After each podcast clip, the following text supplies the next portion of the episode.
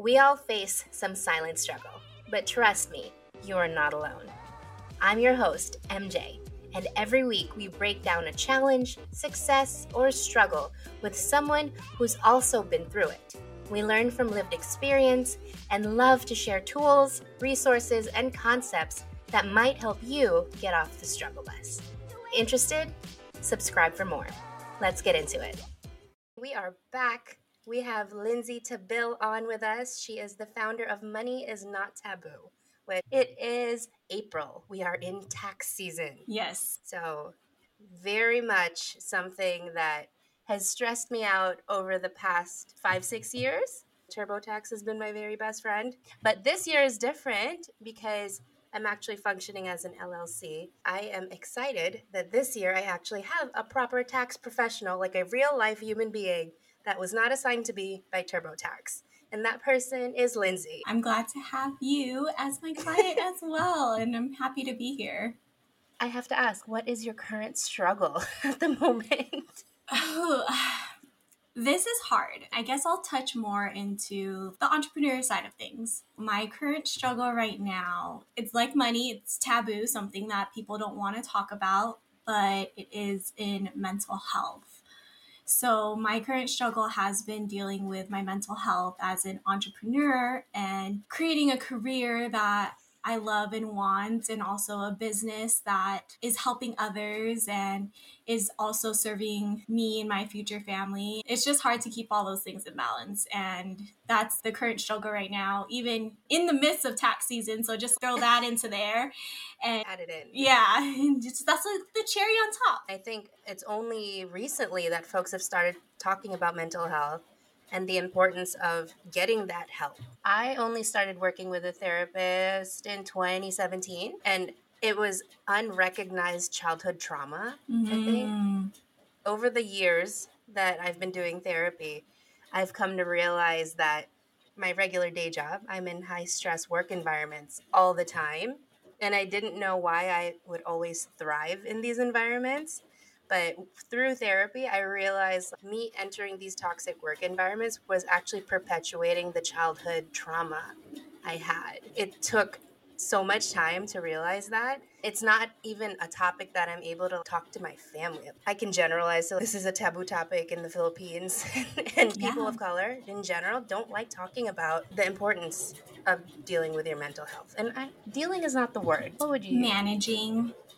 Managing managing it yeah there's a level of kindness that mm-hmm. needs to mm-hmm. happen to yourself too grant yourself the grace and the patience to have that kindness to even deal with it because like it could go really unnoticed i have been dealing with this for some time and I love talk therapy, but like it can only get you so far. For the longest time, I was against being on meds and taking meds, and here I am today, and I'm like, nope, they provided me with so much clarity, and it really is more of a physiological response within your body when it comes to dealing with mental health and emotional health in general. It isn't until you're listening to your body and you're like, hey, I need this, that it becomes more manageable and more accepted within yourself. Mm-hmm.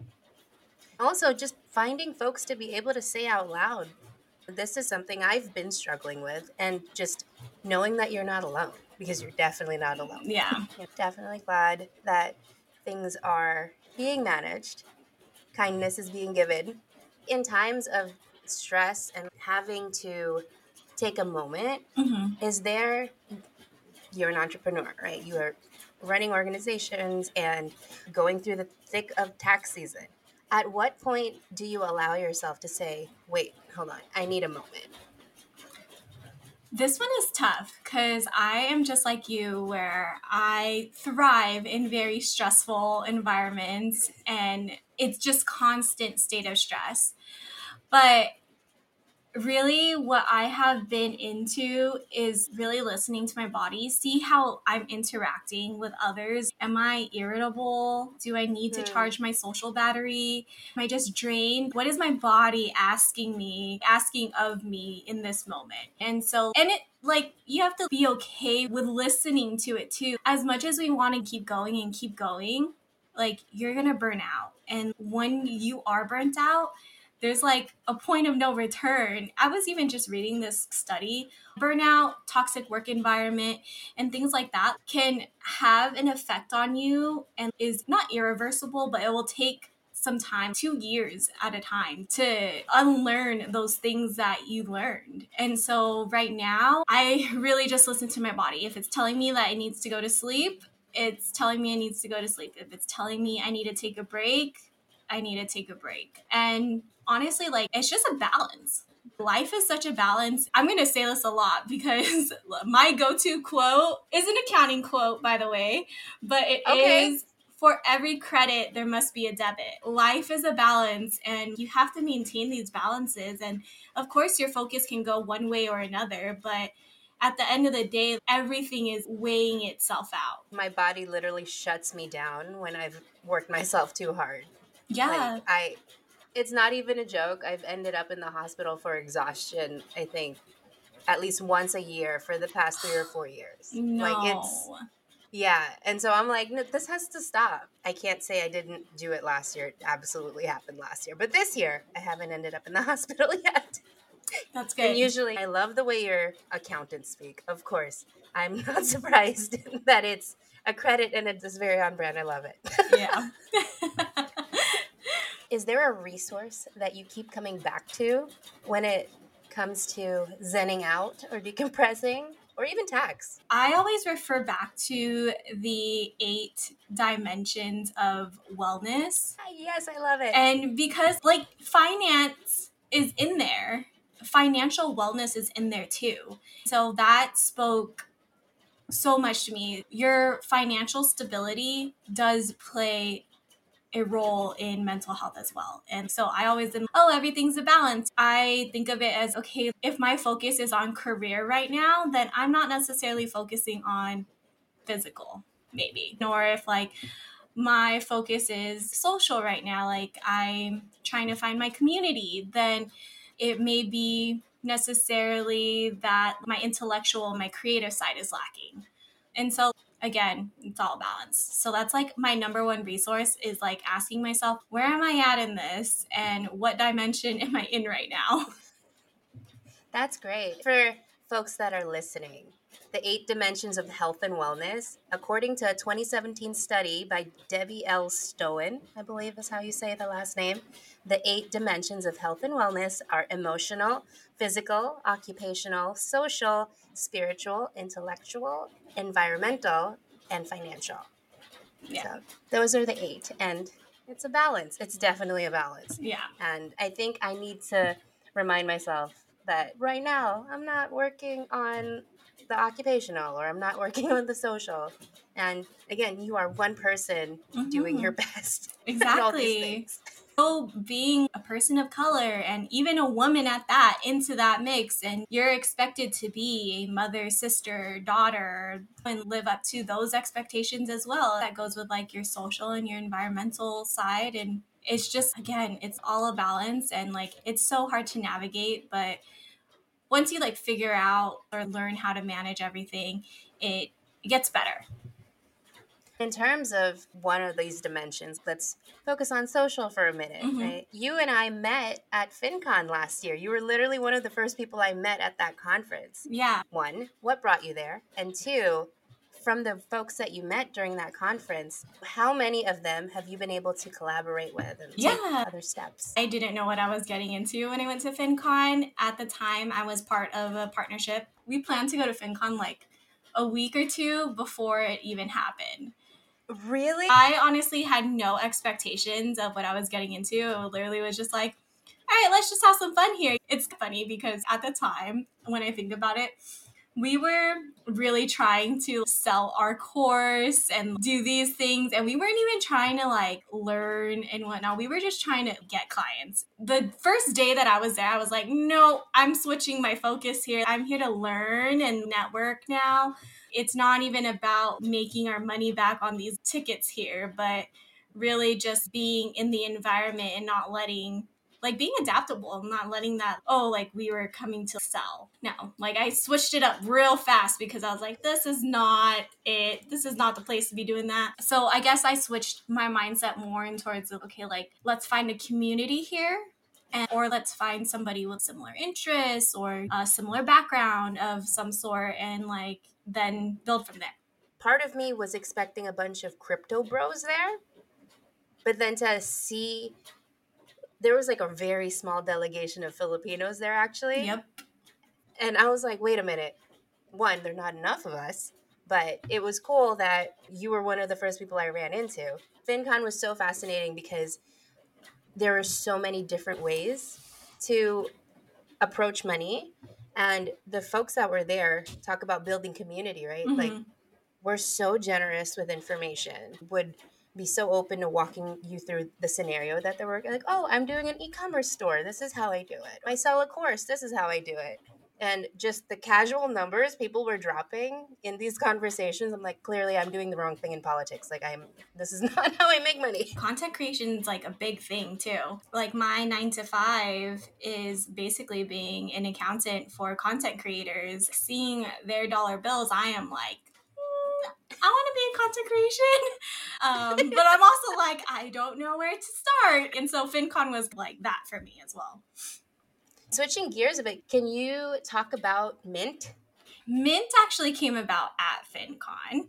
I feel like I have always needed like a safe space to talk about money, to talk about taxes, to talk about finances in general, and like even just like a older sister figure or somebody, but basically a safe space. Mint came about because I was thinking about like how my relationship with money and my upbringing with money had stemmed off from my parents, and they didn't necessarily have a good relationship with money. My mom, from the get go, she played into credit cards. Mm-hmm. There was so much credit card debt and there's still so much credit card debt and i was just like no this isn't something that I want to carry into my own adulthood and whatnot. And I'm thankful for her because even though I'm only 28, I have 34 years of credit card history. Oh, that's amazing. Um, and so it's funny because I'm like, like, how's that even happen when you weren't even born yet? But it was because my mom had put me on her credit cards when I was younger, and since then I've adapted her credit score, just dealing with that and the issues with money in the family. I was like, I want to be able to provide a safe space for people to talk about any issues that they have with money, finances, taxes. This really came to because, like I said, like I deal with a lot of content creators, and sometimes they think it's taboo to talk about how they made their money, especially with, I don't know, OnlyFans or selling feet pics and stuff like that. And so people get really like, they get really tense and they're like, I don't want to talk about this. From me, I'm like, no judgment, all power to you. You know what I mean? Most of us are like, oh, I'll just go to my parents' tax person or have my parents do it. But then you don't really understand what taxes are and why you have to pay them and like how to manage them or like how to really pay the least amount of, of taxes as possible and things like that. It really came from like a different perspective of this was my background and I want to help others have a safe space to like talk to a professional about it. I put an emphasis on all walks of life because mm-hmm. it's literally anybody from all walks of life, whether you're a content creator, small business owner, entrepreneur, student, you know, family trying to buy a house, or a you know a couple that's dealing with infertility and they're trying to figure out their finances for that. Just different things really coming into play here and being like, hey, it is a safe place for you to talk to me about this. And if there are any money struggles, like how can I help you get to the goal of where you want to be? To the point of feet pics, like the money that folks are making. Does somebody want my toe? What are these other income streams that I need to explore? Right? That's where my head has been the past couple of months. Mm-hmm. Is it true that the general goal is making sure that we are lowering our income through pre tax? Like your 401k or your Roth IRA and all those things? It depends on who you're ah, talking to. This all goes with like tax planning, tax strategies, and like mm-hmm. you can ask, it, it's going to depend from person to person professional to professional, honestly, too. For me, the goal in taxes is to pay the least amount of money to the government as possible or break uh-huh. even, meaning you don't owe and like you're not getting a refund. It's so crazy because everybody's like, I want a large return. Why do you want a large return? That just means you loaned the government your money for free. It could have been growing somewhere, even in a bank account, if you're paying that to the government, it's not earning interest anywhere. So the goal is really to break even or pay the least amount of taxes as possible. You're probably the first tax professional I've heard say that out loud because so often people are like, I want my huge refund. It's only this year that I'm realizing that should have never been the goal. That second part that you said about it's not earning interest, mm-hmm. right? Like it could have been in your Roth IRA. It mm-hmm. could have been invested somewhere. Learning about personal finance is just absolutely fascinating yeah. to me because you just have never talked about it or learned it in school. And people like us don't grow up with people who talk about it. Yep. I regularly feel uncomfortable in rooms when it's generational wealth in the rooms. Mm-hmm. Like I, I don't know how to act. yeah, generational wealth is something that I want to bring into this generation and the generations after me. That's like my overall goal. That in itself is generational wealth. We may not be millionaires, but we will be one day. yes, exactly. Speaking of tax season, mm-hmm. are there any tips you're able to share generally? Acknowledging everybody's situation is different. Yeah. Tips for a successful tax season this year? Come prepared. Have all your documents ready. Ask your tax professional, hey, what do I need to bring? Is there a checklist? Is there an organizer I can fill out? Just come prepared. The general thing that I recommend to everybody is have a online IRS account. That way, like you're able to manage your tax payments. You're able to look like, oh, do I owe anything? Not gonna lie, a lot of people don't know how to read their 1040 and they're like, wait, how much do I owe? Unless the tax professional is spoon feeding you, like, hey, you need to pay this and like print this, take this voucher, go mail it. You could do all of that online through your IRS online account. Please have an IRS online account. As a tax professional, we could request power of attorney so we can act on your behalf or some sort like that. We could do that if you have your online account and it's just a matter of approve yes they are my tax professional and they can represent me on this. It's one thing that goes miss is they're like, why would I even have an IRS account? But I don't even know if I could think of a third. That second one is a big one though. Like I'm making faces because I'm also checking my IRS account. I'm like, wait, oh, I have one. nice. I have one. I just logged into it, though I need to update my last name, but we'll figure that out later. yeah, of course. But yeah, I can actually. That's update. literally new information for me we'll need to fix that on your tax return, your last name at least. But yeah, like yeah, yeah, that's having being prepared, having your IRS account, and then I would say, I mean, this isn't necessarily with tax season in general, but knowing your tax mm. situation is very key too. Coming with enough information and being like, hey, like I was 1099, what does that mean? for my taxes or hey i was a w2 and i had some employee stock options and things like that like how does that affect me knowing just like the gist is really instead of just throwing it at them and be like here you go figure it out for those that are listening w2 generally means that you have a 9 to 5 yes. Right? Yeah. Generally. Yes. And 1099s you're acting like a consultant. Yes, you are like a indiv- like an individual contractor, or mm. it's like non-employee compensation, basically. Yeah, yeah. I only know this because Lindsey has a couple of stuff that I've had to submit to her for both those things, which is putting into context for folks that are listening or watching. Yeah. What would you want to see more of in the personal finance world? Is it a group of folks? Is it more courses? Like what what would be more helpful as you go through this next phase of your entrepreneurial life? Honestly, just like really want to build a community around who I am as a person in terms of being Filipino and being a woman and being an entrepreneur. When you're part of a community, you feel like, oh, okay, like I, I belong here. In terms of Filipino women in personal finance, I have yet to see one. So happy to help you build that out if you're interested. Yeah, of course. We've we talked um, about this in the past, and slowly but surely. I do know there are professional groups of Filipino accountants. Yes, but I, I think it's just like, a different vibe. yes, yeah, that is such a different vibe. And not gonna lie, too, like I'm like, although like I do identify as Filipino, I am very like not in the culture as much as I should be. And so, like, things like Filipino accountants, I'm like, there is a stereotype there, and I don't know if I fit that. I don't think I know any Filipino accountants.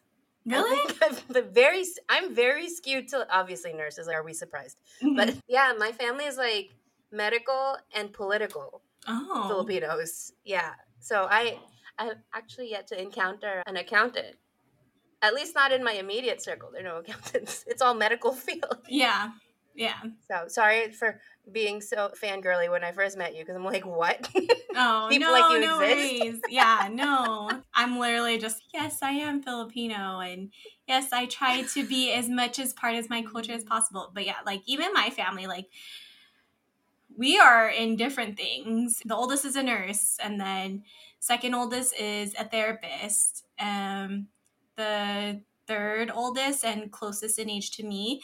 She is a stay at home mom, but she went to school to be a teacher. And then there's me, like an accountant. So we are spread across every industry and field. And then our interests go into like end up being businesses and things like that. So it's just like a crazy thing.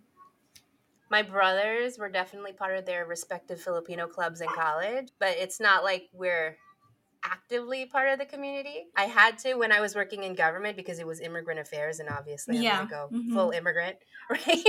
but yeah, we're also actually me and my siblings. We're none of us are in the medical field. My older brother is an architect. I'm in politics, and my younger brother is a coder. The non-traditional things mm-hmm. exist and are okay. Yep, exactly.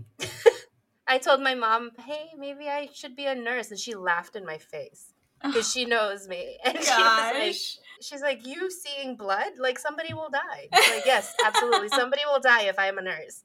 So, thankfully, I'm not. And so That's here so we are funny. doing a podcast.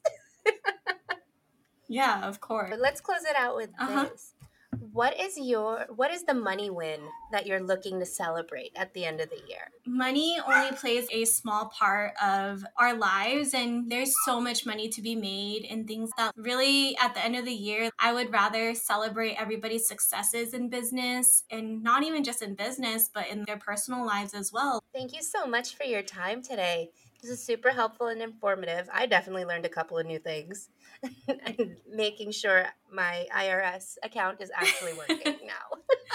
I'm happy to be here and thank you for having me. Great. We'll see you next week, y'all.